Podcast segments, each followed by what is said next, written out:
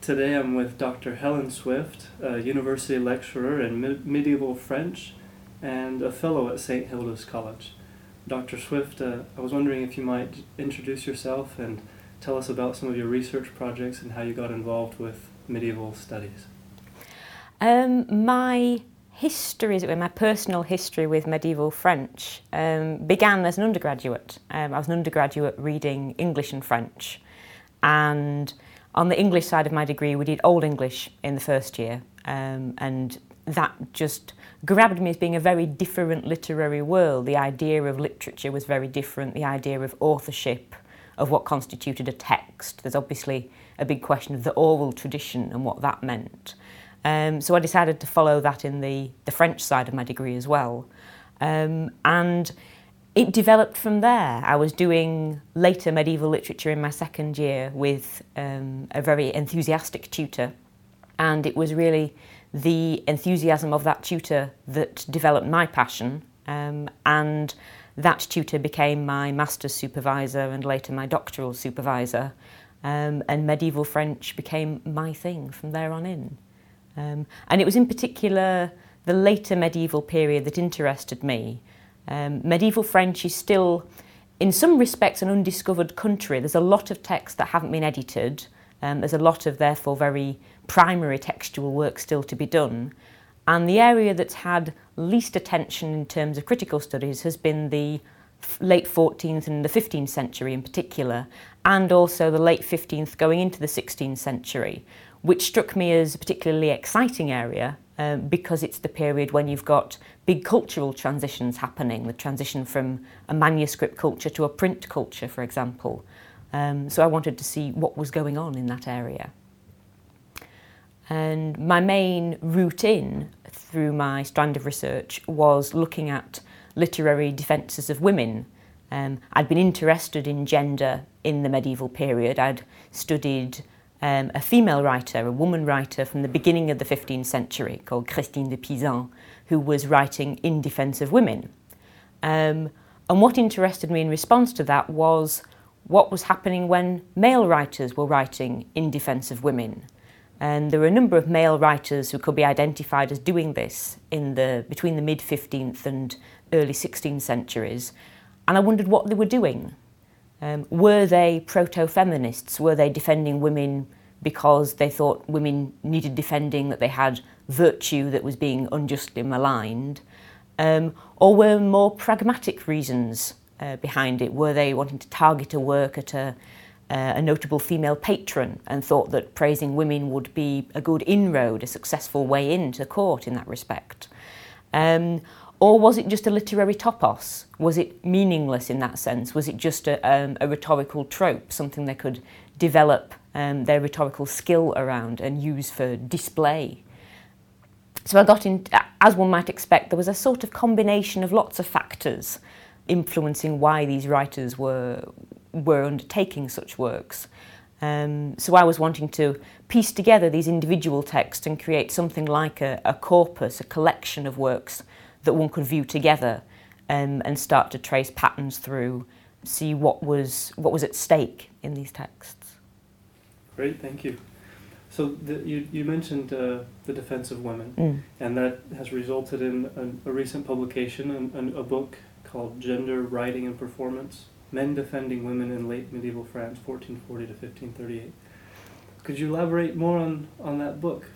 Um, well, that book, I suppose, really encapsulates the most recent state of my thought in this area. Um, it grew out of my doctoral work, and is it's a book that both it tries both to get back into what was going on in the medieval context, both in terms of what was being thought um, about women and also the material aspect of it. When these works were being published, were being produced in manuscript, produced in print, how were they circulating? Were they being illustrated? Was that any suggestion of how they were being interpreted? And what happens, for example, when a particular work passes from manuscript to print? Does that change its transmission? So it was a study that tried to be, as it were, culturally embedded in that respect. Um, but it also tried to take um, to use modern critical tools to a certain extent, given that one's dealing with defences of women, um, one also thinks, well, we're very familiar with what modern ideas of feminist thought are. Are these completely alien from what these medieval writers were doing? Are there any bridges? Are there any ways in which modern literary feminist theory can be useful for tapping into what these writers were doing? For example, we're used to the idea of gender as being very flexible, that there is masculine and feminine, there are masculine and feminine characteristics, and these aren't fixed to the idea of what a woman is and what a man is, that there's a cultural aspect to gender. And I think it's perceptible that this, although my medieval writers weren't conscious of it in the same terms, weren't theorising it in the terms that modern feminist theory has, they were dealing with some of those issues. For example, the language, the vocabulary they were using to talk about different characteristics of masculine and feminine and ways of trying to make, um, for example, valour a characteristic that didn't just correspond to what men did when they went off to pursue military endeavours, that it could be have a particular branding that made it a, a characteristic of, of women as well. Very interesting. So you you look a lot at the language being used and the li- linguistic forms. Yes, I mean it, one of the things that had been done on some of these defensive women texts was to produce kind of catalogues or overall surveys of the period and listing or there were these texts that had something to do with the defence of women. What hadn't been done was any detailed textual study um, and getting into what was going on within the texts and in particular um, how certain vocabulary choices around the idea of what women do and what men do could be quite significant. Great. Could you tell us more about the material cultural aspect of the book? Yes, this was an aspect of the book that particularly fascinated me because it's a way of trying to get outside of the texts and into the real world, if you like, treating the writers and the patrons to whom they were targeting their work as historical individuals and trying to work out what lay behind these different axes of communication. Were there political motivations um, behind a writer targeting his work at a particular patron? Was it being accompanied by a programme of illustrations to promote a political agenda. Or when a book transferred into print, for example, were the illustrations that were put with it, the woodcuts, were they just what a printer's shop happened to have hanging around, so you can't really make an argument about it in terms of interpretation? Or were they being chosen and positioned more strategically as a kind of marketing practice, a way of selling the book, for example, in connection with another text that you're producing in the same series, so to speak. So a sense of some kind of marketing strategy going on. Fascinating. Did you did you look at all, or did, uh, maybe this is exactly what you're talking about, but uh, emblem literature? I don't know a whole lot about it, but it, uh, what I what I've read about emblem literature I think is fascinating. How how how does uh, this late medieval French, especially in aspects of the defense of women, uh, and emblem literature come together? That's a very interesting question um, because it touches on one of the, in a way, one of the fundamentals of my line of research, which has been crossing the boundary of 1500 in the sense of pushing medieval to around 1530, um, 1530, 1540, whereas conventional divisions of the period would have medieval end at 1500 and then we suddenly turn into the early modern or the Renaissance. And emblem books are often seen as being very much a phenomenon of the early Renaissance um, and nothing to do with what was going on with medieval stuff. Um, but certainly with um, there are there are certain there are some possible links. I mean, there's the idea of what one's doing in the relationship between text and image, um, and so there are certainly possible connections to be explored. Maybe a future book. Yes. Great. Um, let's let's move on to your current and future research uh, that you're you're working on. Imagination in late medieval France. Mm. Um, this was my first book was very much corpus based in the sense that I was really interested by a group of texts and an argument grew out of that. Um, this second project is much more concept based in that the idea of imagination was something that had always interested me, and it was something that came up at times in my research on particular defences of women, especially where dream vision literature's involved and what's going on when a dream vision um, is being represented and how does that relate to an idea of imagination. Um, there's been a lot of excellent scholarly work done on memory, um, memory medieval memory um, in recent years, and obviously imagination and memory are not um, unrelated to each other. So that also spurred my interest in the imagination aspect of memory and imagination's relationship to memory. Um, so what I spe- the questions I was specifically asking myself were when my medieval writers, when medieval writers in the 15th century are using the word imagination, what are they meaning? Are they meaning imagination in a modern sense? My instinct was that they weren't, and certainly imagination um, as a noun could just count for image, an image, a concrete object, rather than a mental faculty. So that was that question in terms of well, what were they meaning by imagination if they weren't meaning what I mean by imagination, and then a kind of corollary to that, namely, well, how were they expressing what I would think of as imagination? Is, my, is a modern concept of imagination anachronistic to what these writers were doing, or were there certain frameworks, certain discourses they were using to talk about imaginative activity that one could identify? Um, and dream frameworks being one of these to articulate a sense of contemplating possibilities that are um, either promising or self deluding um, or using facets of the mind in a way to conjure with different ideas. So, what are you finding so far? Um, the corpus of texts I've been working on thus far have been a lot of dream visions to do with love. Um, there's a, a, a, late medieval French genre called the Dit amoureux, which basically means a narrative poem on the subject of love. And these are really hotbeds for a ferment of imaginative activity, as there is typically a male first person narrator who is contemplating his lady in various ways and using different devices of his mind or external devices, such as contemplating a mirror and imagining her image in the mirror, such that the mirror could be seen as a sort of metaphor for what's already going on in his mind and how much he's projecting onto this mirror the image he has of her internalized. Um, and these are used in various convolutions that for a lot of these lover narrators are clearly being set up as being self-deluding wish fulfillment fantasies that have a comic edge to them but are nevertheless drawing on ideas around intellectual activity at the time are drawing on a concept of what is possible for the mind to do.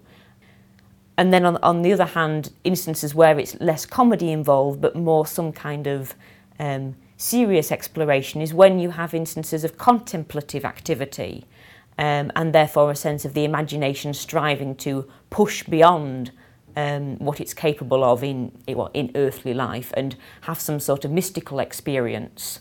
Um, and these in what one would class as secular works, so not looking at mystic writers as such, but looking at in the same context of these vernacular writers dealing with um, secular love contexts, how the language and activity of contemplation are being mobilized to, in a way, give some dignity to imaginative practices, to point them as being not all self deluding, but that there are dangers in using the imagination and that therefore one has to be careful to use it in an appropriate way. To give one example of all that in action, I looked at um, mourning and the discourse of mourning going on and how that can be dangerous in that one can continue to feed off um, a virtual imagined image of the mourned love object, but also how the process of reimagining the lost beloved could be conceived as a sort of mourning work that is um, analogous to prayers for the dead that therefore service the soul of the departed. Um, so there can be a, a more elevated understanding of what the imagination can perform, as well as seeing the imagination as something that's at risk. Going back to the uh, imagination and imaginative practices you you mentioned have some roots in dreams and visions, Mm. and you also alluded to uh, mysticism. I'm wondering what how much are imaginative practices informed or rooted in um, Catholic mysticism?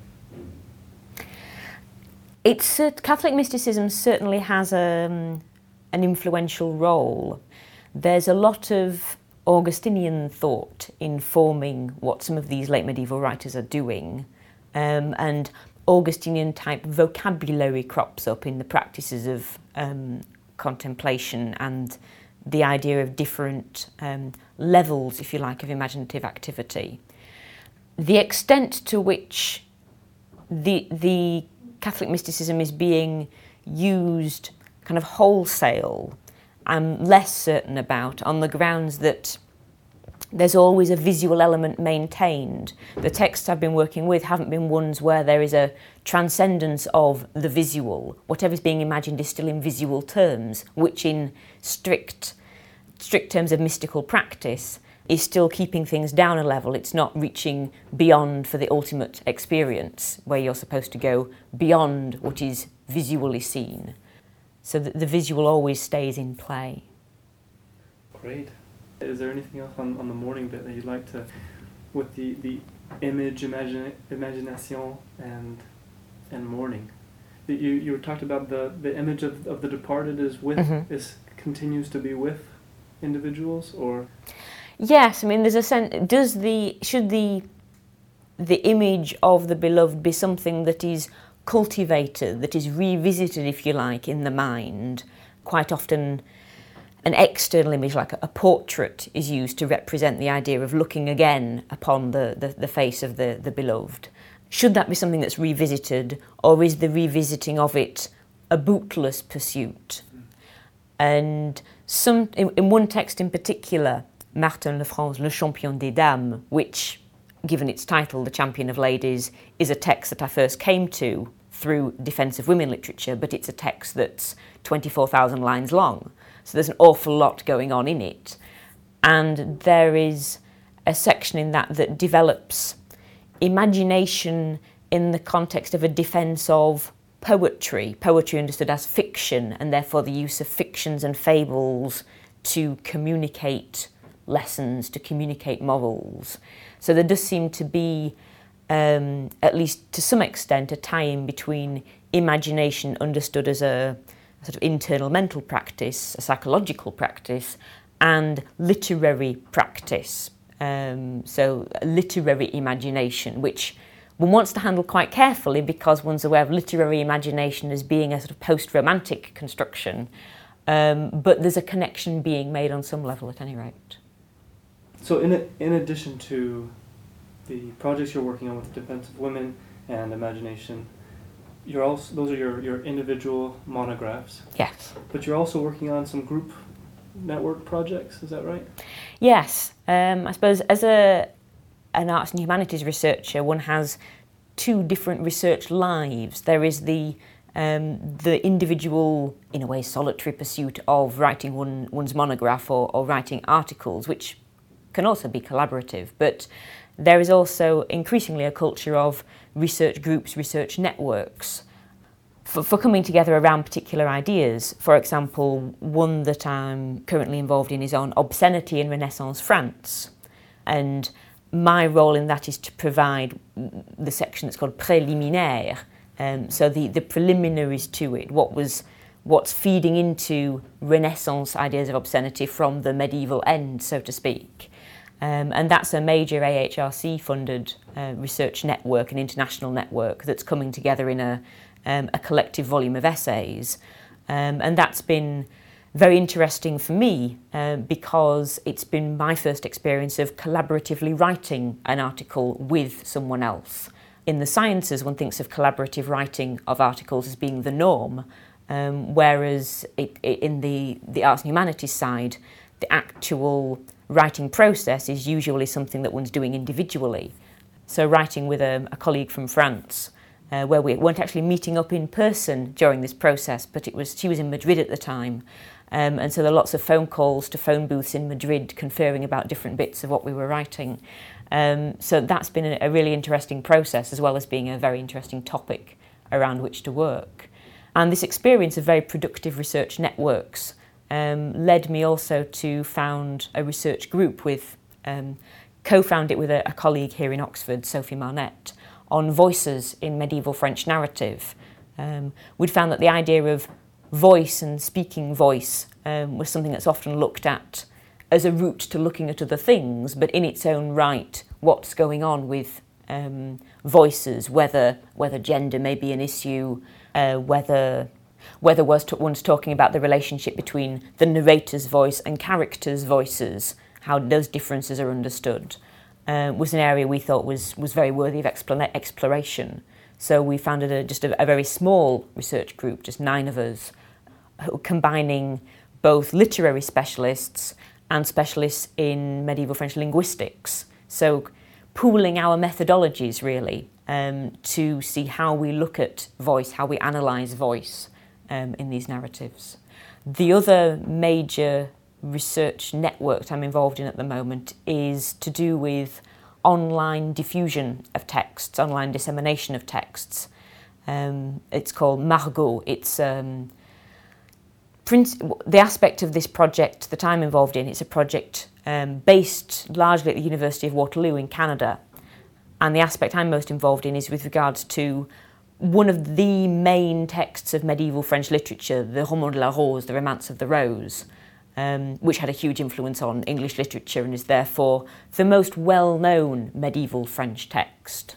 And there's a lot of um, work going on on later responses to the Rose as part of this online project. Um, so that's another collaborative venture that's developing what modern electronic technologies can do for medieval studies. Because, in a way, the sort of fluidity that one associates with online editing practices, being able to um, view text side by side, being able to alter things very readily, um, those sorts of practices are quite faithful in a way to medieval manuscript culture, where a sense of literary property was more fluid, where scribes were copying and recopying works, adding bits, making their own insertions and interpolations. Um, and therefore, there's, there's a kind of very intriguing parallel which means that modern electronic editing techniques can do quite a lot to service our understanding of medieval manuscript culture. Medieval wikis? Well, there was a there was a major medieval um, encyclopedia tradition, and certainly a fair amount of annotation going on in terms of what's going on in the margins. So, uh, so some some sense of a, a, collaborative community in that respect. Very interesting. Um, and if that weren't enough, all of these research projects. Mm-hmm. Uh, there's also a is it a is it a fairly new master's degree? Uh, it, there's a, a master's in medieval studies here at Oxford. Yes, the interdisciplinary course, the MST in medieval studies, is it began in 2007. Um, it was our first year of operation, and it's something that's been developing, growing for, for, for quite a while um, with the um, enthusiasm of, of lots of different parties across medieval studies. Why an interdisciplinary master's course is particularly appropriate for medieval studies is, I suppose, because as a medievalist, one is almost by nature interdisciplinary in that. Um, from thinking about what I was saying about my first book earlier on, one's looking at um, a literary text, but that inevitably entails cultural uh, therefore historical concerns when one's looking at the question of transmission, how book history, how the history of book production was working, some elements of visual studies, therefore art history when you're looking at manuscript illustrations. So interdisciplinarity is a very natural a natural part of working in the medieval period and therefore an interdisciplinary master's course um, seemed an obvious development of that. Um, and it's, it's been bringing together a really interesting and varied, diverse group um, of students wanting to apply for the course, uh, whether they be coming out of um, an undergraduate background where they've done some medieval and developed a taste for it in history or English or modern languages, um, or whether it's something they're coming to via a different route or even at a different stage um, stage in their, in their professional development. So that's been a very fruitful development for medieval studies. And there's also helped bring together us as researchers um, in the discipline. And we founded an annual medieval studies lecture where we have a, a guest speaker come and give a, a plenary lecture and also do um, a research seminar and a graduate workshop. Um, so really embedding together both master students' work as they start to develop some um, sense of academic research and established researchers um, coming together to have some kind of um, collaboration. Great. Thank you very much for uh, being with us today. Thank you very much. Is there, is there uh, a final plug, a final advertisement you'd like to make for, for that master's degree? Um, I can just say www.medieval.ox.ac.uk, um, which is for the master's course, but also um, a showcase for everything that's going on in all the different medieval subjects um, at Oxford. Thank you, Dr. Swift. Thank you.